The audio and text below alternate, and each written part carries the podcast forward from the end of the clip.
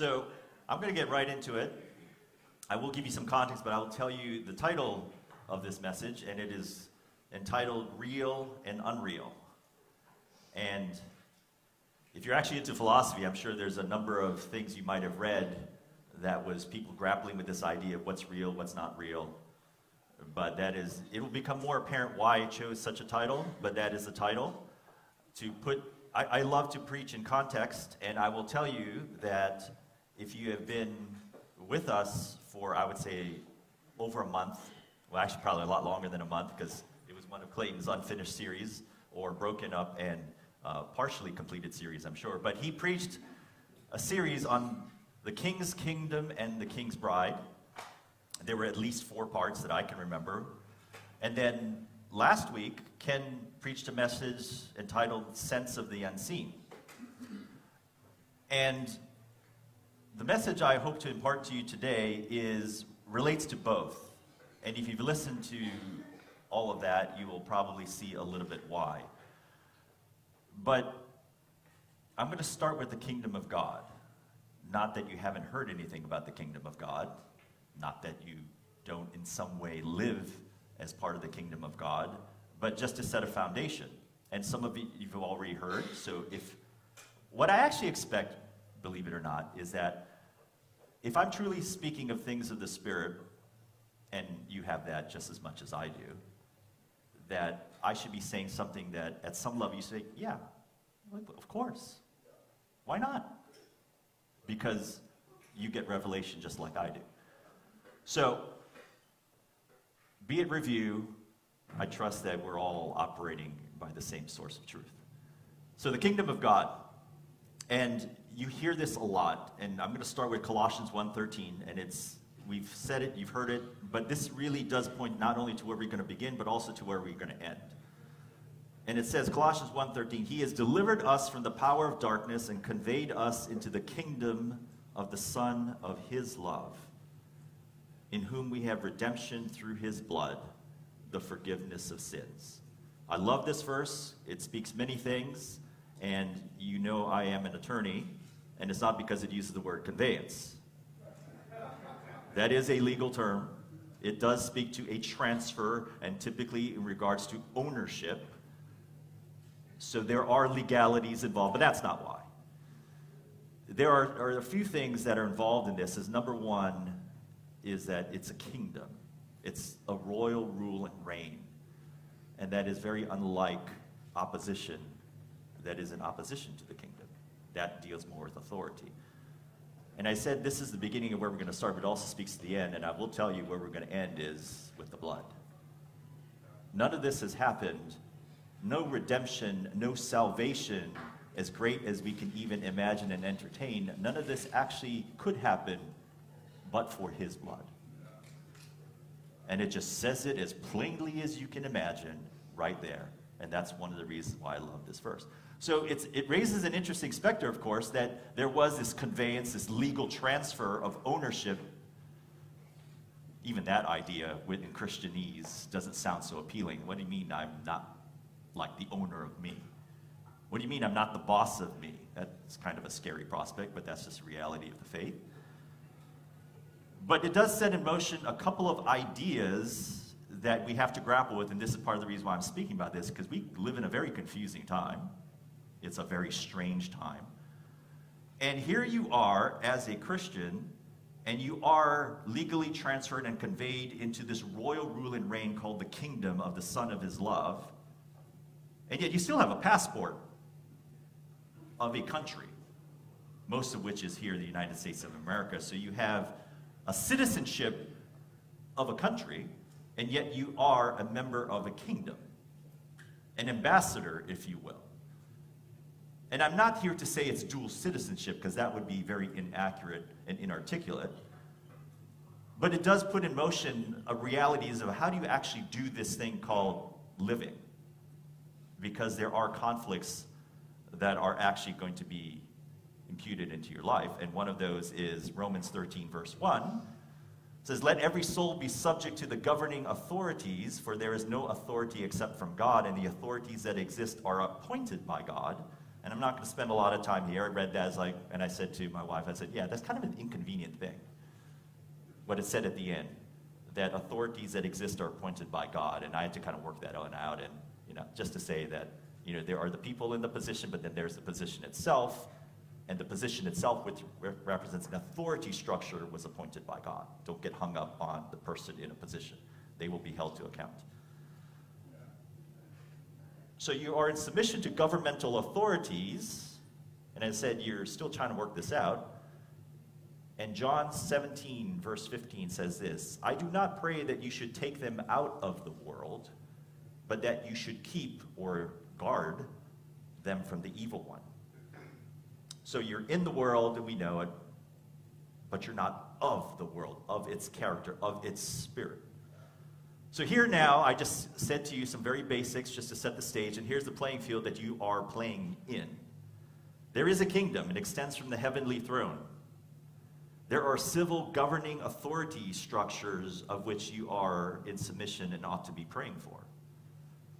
And there is also spiritual opposition. Ephesians 2, verse 2 says, It's the prince of the power of the air, the spirit who now works in the sons of disobedience. There's opposition. And as we kind of know and experience, the civil governance can be influenced by the spiritual. And the ideal, of course, would be that the civil governments of which we are to submit are actually embodied and empowered by the spirit of the kingdom. But that need not be so. We would be so blessed if that was true, but it need not be so. And I'm sure I'm stirring up within you some very strong passions about what exactly, on the scale of who's actually empowering the civil governing authorities in the localities and the nation of which we live, exactly where are we on that scale? I'm not here to tell you that and discuss that. I'm just saying that that's just what is. And this brings attention, if you will, in how you see yourself operating now in the world, not of it, but still having to make sense of what, at some level, doesn't make any sense. That's my introduction. Okay. Page two, if I can, if I can turn there. So the question now becomes, after laying a groundwork, how do you actually operate now in this world? On this playing field that I just laid out for you, which I hope I did not find much disagreement in your hearts, And we know, because there's books written on this, that a battleground is waging, and that battleground is here. Proverbs 23 7 says, For as he thinks in his heart, so is he. And that's why this is the battleground. I think about this a lot, not because I dwell upon it, but it's just the reality because we do face opposition. The Spirit of opposition, working in the sons of disobedience. And, I, and so we have an enemy. I'm sure I'm not surprising you, because if you're living in this life, you face opposition. And this enemy, as I think about and try to contextualize this enemy, has a very familiar game plan that's been refined over thousands of years to prey on the affections of your heart you might feel like you are well skilled, well disciplined, well able to counteract and defend against the schemes of the evil one. But if I can be very honest with myself, which I try to be, maybe not always, but I try to be, the enemy is really good at what he does. It's refined techniques preying on the affections of humans every day for centuries and millennia. And while that might sound somewhat daunting that you're playing in an unfair game, you do have something called the Spirit. Without which, without reliance upon, without dependence upon, absolutely puts you into that category of being in an unfair fight. You have not even brought a knife to a gunfight. You have not brought anything at all. Because the very thing that you brought is actually his tool of his weaponry. So I'm not painting a very pleasant picture, I'm sure. but I'm hoping to place you in a, a position of what we all face, which is sometimes confusing, sometimes disorienting, and this is the life that we live. And as an example of that, thinking about the playing field, I'm going to provoke you even more because I'm going to talk about some real issues that are as common and as everyday as we can imagine. And if I were to talk about a term called fake news, that would now elicit in you a lot of emotion, a lot of opinion, a lot of maybe even consternation because of what you feel is some from some indignation that starts to rise up in you of a term like fake news. And when I said that the enemy's really good with what he does, can I tell you that even the fact that you feel some of what you feel is in part part of the game? You see, I'm just starting to play chess just to get very personal about it. You say, wow, you really just now started to play chess. Well, partly because when I wanted to play chess, I didn't have anybody to play against. But now you can play against computers and other people on computers, so I'm trying to learn. And my whole goal, quite frankly, is to learn enough so that I can beat Michael Grenfell, who's eight years old. okay, that's kind of like apparently my goal. Right, Okay, everybody tells me, you know, he's really good, so you, you really got to start working and learning and, and growing as a chess player. So, Michael Grenfell, if you listen to this, I'm coming after you. so, in my very limited and brief experience, what I can tell you is that what I've learned of chess, which I'm sure you're starting to appreciate, there are things called novices, and then there's like the people below that. That's kind of me. but the one thing I can say I've learned about chess is this: is that the attack that you're facing on the board is not necessarily the attack. The attack leads to the real objective, which, if it's not seen, well, who's going to win? Michael Grenfell. That's who's going to win. So, you see, the issue with an issue like as very real and very personal as fake news is that's not even the issue. Because when people think about fake news, they think about, well, is it true or is it false? That's not even really the issue. So I, I, was, I was reading this book. I'm not going to tell you what book it is or who the author was, but I'm going to read something that's been rattling around in my head. But I've been reading some things just written by visionaries because I just appreciate visionaries because it's a gift that they see, look into the future, and they see what is to come and what could be and what the issues really are.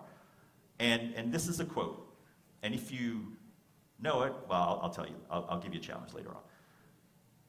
It says, in regard to propaganda, the early advocates of universal literacy in a free press envisaged only two possibilities. The propaganda might be true or it might be false. They did not foresee what in fact has happened, above all in our Western capitalist democracies, that development of a vast mass communications industry concerned in the main neither with the true nor the false, but with the unreal, the more or less totally irrelevant. In a word, they fail to take into account man's almost infinite appetite for distractions.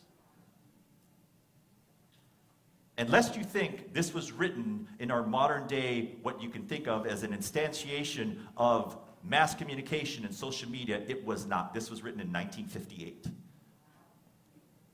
And my challenge to you, if you've read the book, know who wrote this, and know the quote, tell me after the service, I'll buy you lunch. We'll have a conversation. what it speaks about is not, the issue is not with respect to fake news. Is it true? Is it false? And both can be used for propaganda purposes, by the way. Even half truths are very powerful. Let me tell you, I know. But the issue, and the real issue, is real and unreal. As I said, this was written in 1958. If the author could actually envision what we see today, he would say, nailed it. Absolutely nailed it. Because what affects the fascinations of the heart of unreality is a far bigger issue than true versus false. We do not live in reality in Fairfax, Loudoun County, if you want to think about basic statistics and what the norms are. But the affections of the heart that tend to the unreal is a far greater issue in the battleground of the mind. Unless you think I'm just talking about entertainment. Oh, no.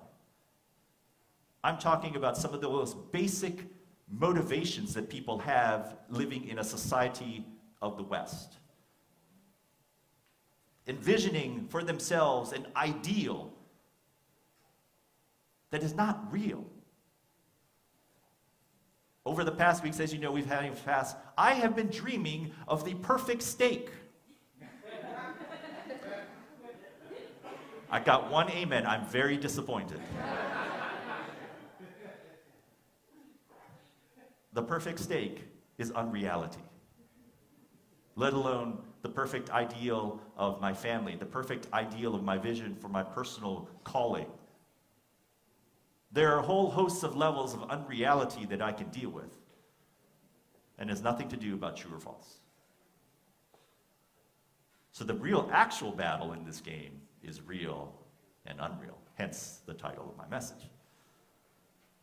So this has been rattling around my brain. I'm just giving you context of how I'm, why I'm even saying what I'm saying. And I'm sitting alone in, you know, in the morning at my kitchen table, and you can flash the picture that I have up there. And I'm looking at this at my table. And this thought enters into my head. I'm trusting by the Spirit. And I felt the Spirit say to me, This is, you know, as I'm pondering this visionary's quote of real versus unreal, and I felt the Spirit say, This is the most real thing. This right there, sitting right in front of you, is the most real thing that you can actually entertain. I'm like, hmm. I think I'm going to have to try and unpack this. And that's what we're going to do now. So, and by the way, we are going to do communion at the end. So if you're listening online, get ready. We're going to do it. And I was so delighted, actually, when Ken preached last week and he did communion. And he was talking about how they do communion at night. I'm like, man, I got, like, pardon me, I got excited. I try and do it in the morning. But I, I, I got excited because I felt like I wasn't like that far off. And maybe God's putting his finger on something here. And if he is, I want part of that. So thank you, Ken. That was awesome. okay. So, what is real? Okay. We're just going to go, we're going to read the Bible because much better ideas than mine. Matthew 28 11. Let's start at a little bit at the beginning here, right? Because now, while they were going, this is after, so, okay, the context, of course, was Jesus was crucified, he died, and the and the religious leaders were very concerned that about the deception that could come if the disciples stole the body. Says you secure the tomb, right? Because the deception could be worse, even worse. So Matthew 20, now while they were going, behold, some of the guard came into the city and reported to the chief priests all the things that had happened. When they assembled with the elders and consulted together, they gave a large sum of money to the soldiers, saying, Tell them his disciples came at night and stole him away while we slept. Fake news, right? 2,000 years ago. So remember when I said, you know, you think you know the game? Well, the enemy's been playing this game for quite a while, and he's way better at it than you are. The principles of which are going to be attacked have changed. That's called people. But the ones that are attacking, they haven't changed. They're just really good and refined at what they do. Imagine, imagine, if you will, you have a career, a calling, a focus, and your whole job was to improve, and you had 2,000 years to improve, I think you'd be pretty darn good at it. And then you apply that to a novice who's unaware of your schemes, and what do you think the result's going to be? Yeah, that's the game you're playing. See, the real issue was not the news, fake. Was he, did he really rise? I mean, you know, we can't let people know, because, I mean, there's re- religious political motivations that were involved in this plan that they had concocted. But that actually wasn't really the issue, as certainly at the place that, of which we stay. See, the real issue is this 1 Corinthians 15 17. And if Christ is not risen, your faith is futile. You are still in your sins. That's the real game that we're talking about. You know, see, the, the plan that was concocted to create fake news and to spread that, there certainly was going to be impact, which is in the time of the day with the religious leaders, because they were facing religious and political loss, because if more people started to gravitate to the sect, then obviously their positions become less secure in the context of the religious political system of the day. And that is for sure an impact, but is that's not the real issue. You see, and at a very basic level, we can read this statement, and there are very theological reasons why this is so important. And there, I'm not to say that they aren't. You know, things like if Jesus didn't rise, if Christ was not risen after he was crucified, prophecies would have gone unfulfilled and scriptures would be broken. That's a problem. That's a problem, right? Even bigger problem. If Christ had not risen, then Jesus' claims about himself are false. That would, that would be a typical apologetics type of argument. And that also is a big problem because I don't see a lot of people lining up to, known, to follow known liars. If we do, then, well, we got bigger problems. But here, we all are rational people, right? Somebody got my joke. Okay. So yes, all those all those reasons are perfectly legitimate and need to be understood as part of your theology. Okay. But let me get to a more basic reason why if Christ had not risen, your faith is futile you are still in your sins. Okay, and to understand that, we need to talk about the atonement. And I'm, I'm happy that this has been part of a discussion. Even last night, if you hear the encounter night, I mean, Clayton could have preached like 60% of the message in five minutes, so that tells you how, what kind of talent I have, right? So, Leviticus chapter 16 talks about the Day of Atonement, which is perfect for us to talk about right now because coming out of the fast, because as Clayton preached about fasting, and the notion of afflicting your souls, it was exactly what the people, the nation, actually had to undergo in the Day of Atonement. So we can relate to that. But a couple things, and I'll have a couple uh, parts of uh, scripture to read. Leviticus chapter 6, starting at verse 2. It says, Tell Aaron, your brother, not to come at just any time into the holy place inside the veil before the mercy seat which is on the ark, lest he die. For I will appear in the cloud above the mercy seat. Continuing on in verse 12. Says, Then he shall take a censer full of burning coals of fire from the altar before the Lord, with his hands full of sweet incense, beaten fine, and bring it inside the veil and he shall put the incense on the fire before the Lord, and the cloud of incense may cover the mercy seat that is on the testimony, lest he die. He shall take some of the blood of the bull and sprinkle it with his finger on the mercy seat on the east side, and before the mercy seat he shall sprinkle some of the blood with his finger seven times. This was the day of the atonement. The high priest, not just any time. So if you kind of followed along, and you're the high priest, okay, uh, it gets really practical and real. Wrong day, I die. If I bring the censer of incense and it doesn't kind of cloud over the mercy seat, I die. If I sprinkle, because I'm like really under pressure now, and I, I know I, if I misstep, I die, and I got to do this seven times, so I'm counting. One, two, don't miscount and I do six, I die. And then there's you relying on other people. What if the blood's no good?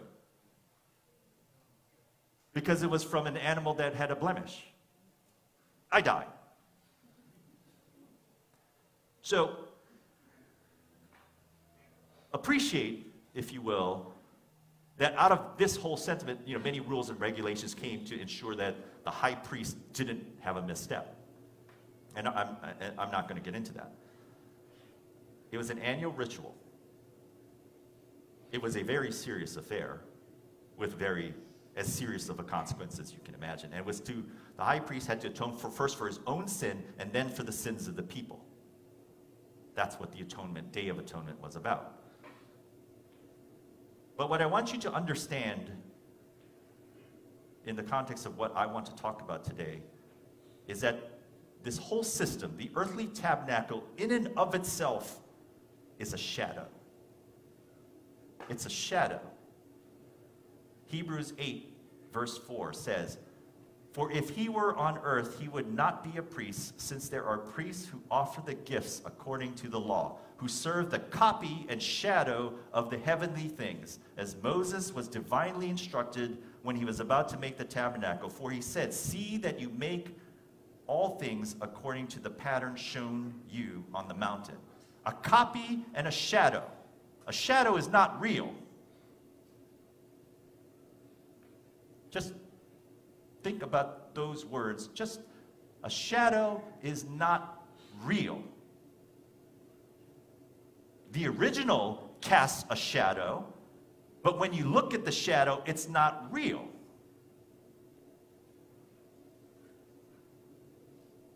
And there's a point to everything I just said right there is that what was done, what God made provision for, what He showed Moses on the mountain to actually produce as part of their everyday culture and an annual affair that had very important intentions of how God related to these people via the Old Covenant, it still wasn't real. You see, there was a real,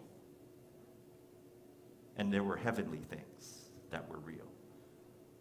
In Romans chapter 4, verse 24, it says this It shall be imputed to us, and this is referring to righteousness. It shall be imputed to us who believe in him who raised up Jesus our Lord from the dead, who was delivered up because of our offenses and was raised because of our justification. This is now the roadmap for the rest of what I'm going to talk to you about. You see, in when Jesus, we, we kind of know this, you've probably spoken about this if you shared the gospel with people. And, and when Jesus was about to give up his spirit, he, he says, It is finished. And that word is tetelestai. And actually has an accounting implication, but what it basically you could say it means is that the debt was now paid.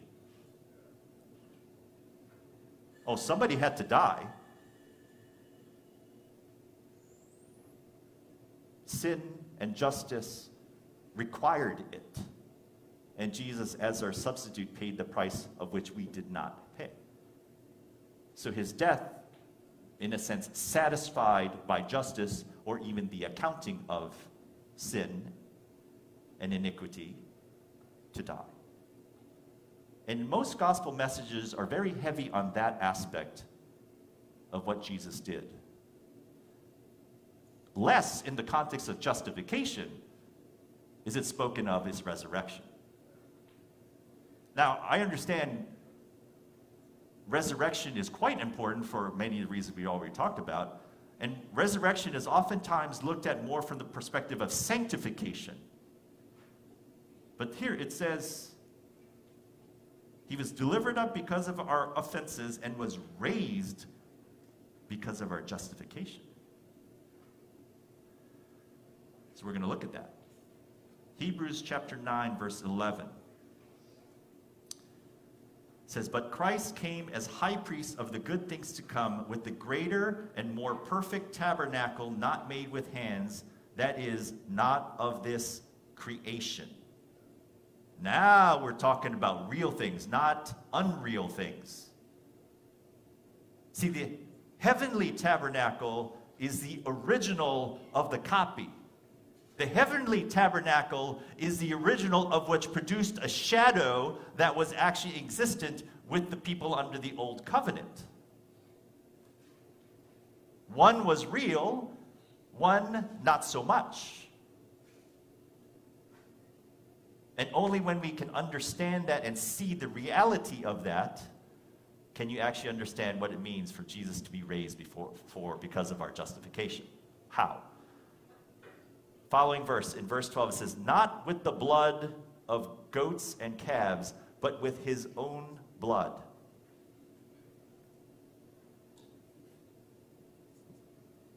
with his own blood, he entered the most holy place once for all, having obtained eternal redemption. This is the real tabernacle, the heavenly things. This is not the shadow. This is not the copy. This is the whole point.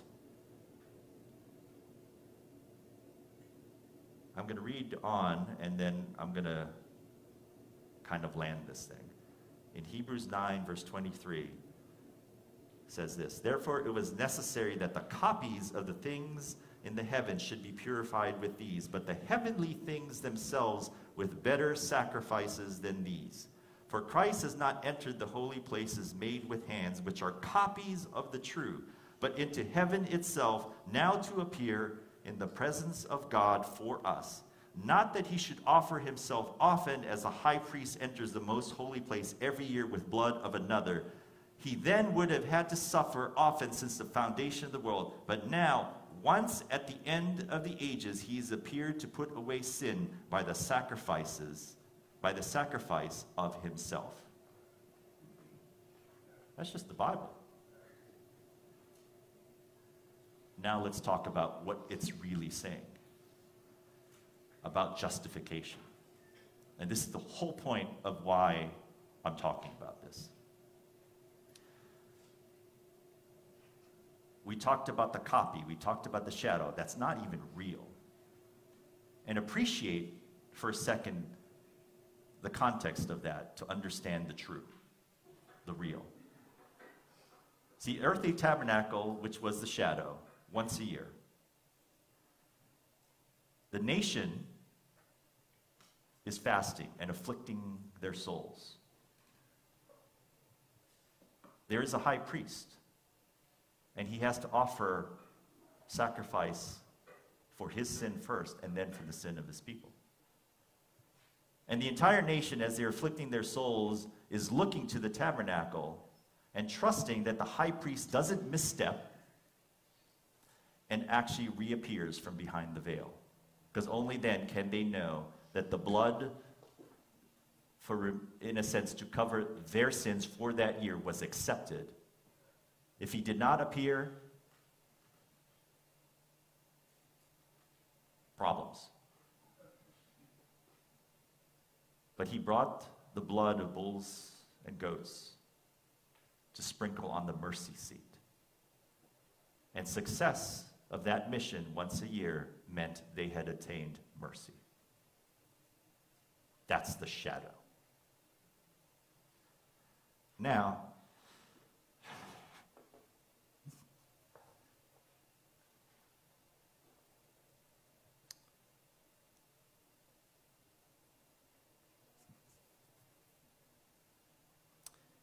think of the real.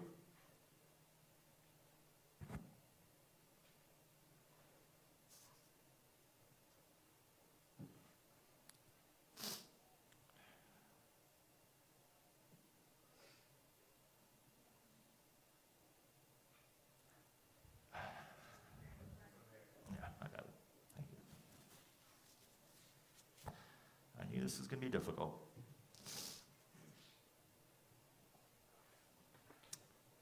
Imagine the real. The multitudes of heavenly hosts rapt with attention in the heavens. The Son of Glory who stepped down from glory suffered indignity, all temptation, all suffering, has now returned.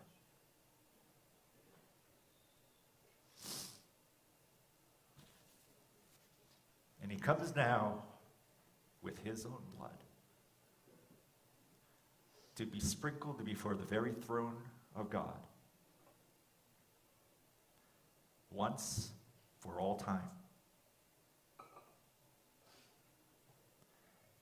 And upon the sprinkling of his own blood, the Father, for all those who believe has now declared them righteous. That is what justification is, my friends. In the very courtroom of heaven,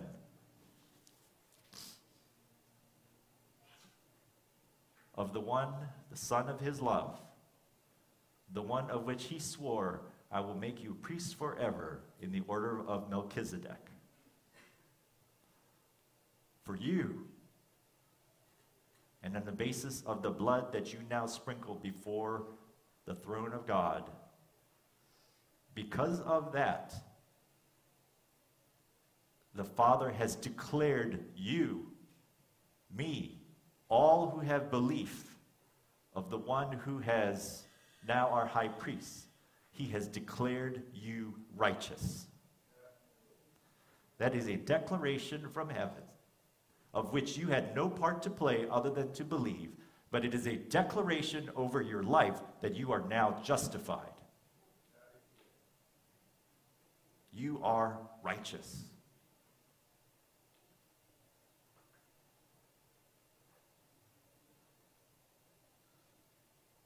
And that is the reality of the blood. In Hebrews 10, verse 12, it says this But this man, after he had offered one sacrifice for sins forever, sat down at the right hand of God. From that time, waiting till his enemies are made his footstool. For by one offering he has perfected forever those who are being sanctified. You are justified and you are being sanctified. But that justification was performed on your behalf by your high priest who was raised to present his own blood in the courtroom of heaven. And on the basis of that sprinkling, you are declared righteous.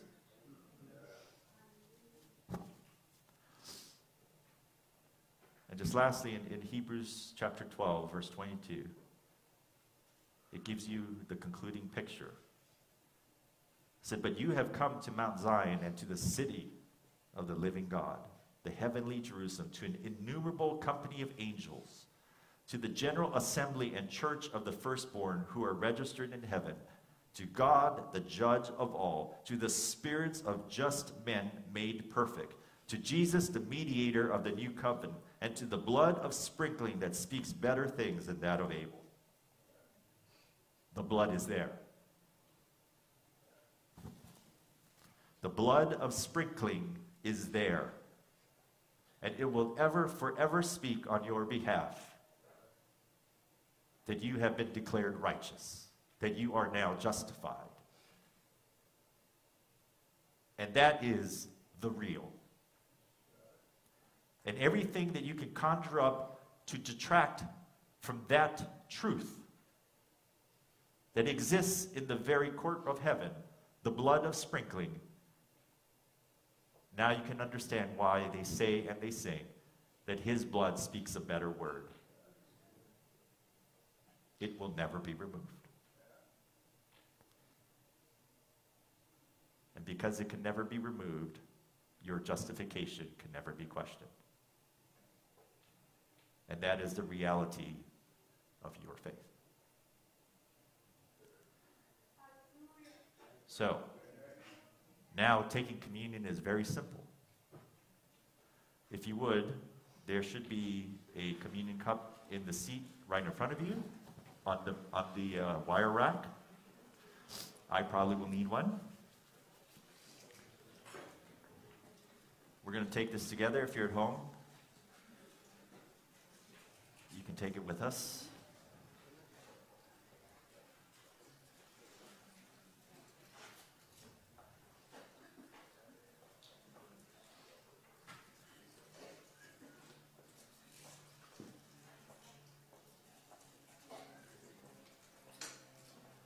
Bear with me. I am having a problem. Ken understands. Yes, he does. Okay.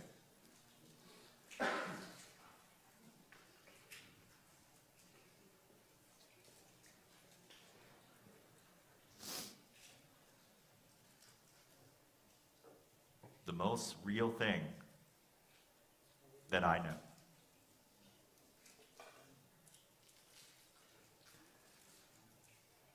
Representing what is yours, what is mine, what is for us and all who believe.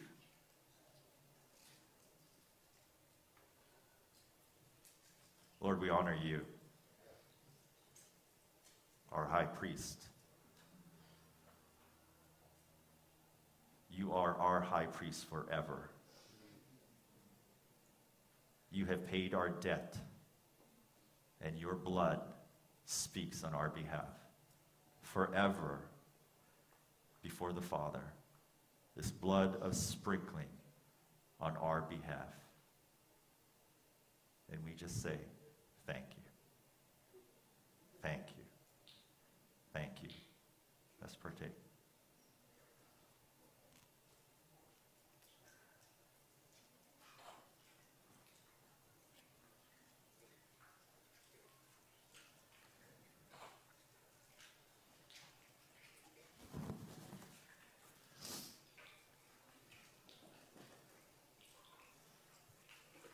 I was remiss in actually doing this, and I don't want to forget about it. If out of what was spoken today was new to you or brought clarity and understanding, and you weren't sure or didn't even understand what it meant to be a believer, I would like to invite you up after the service. Uh, we will pray with you. And it's very simple for me to describe if that's you. You will know because something in you is just resonating with a truth that you did not pre- previously possess. It just will resonate in you, and you'll just know. Don't overcomplicate it. This is God's gift to you. All we do is try and understand and make clear. That's all. But I do want to thank you. I'm going to turn it over to Josh just to close it up. But amen.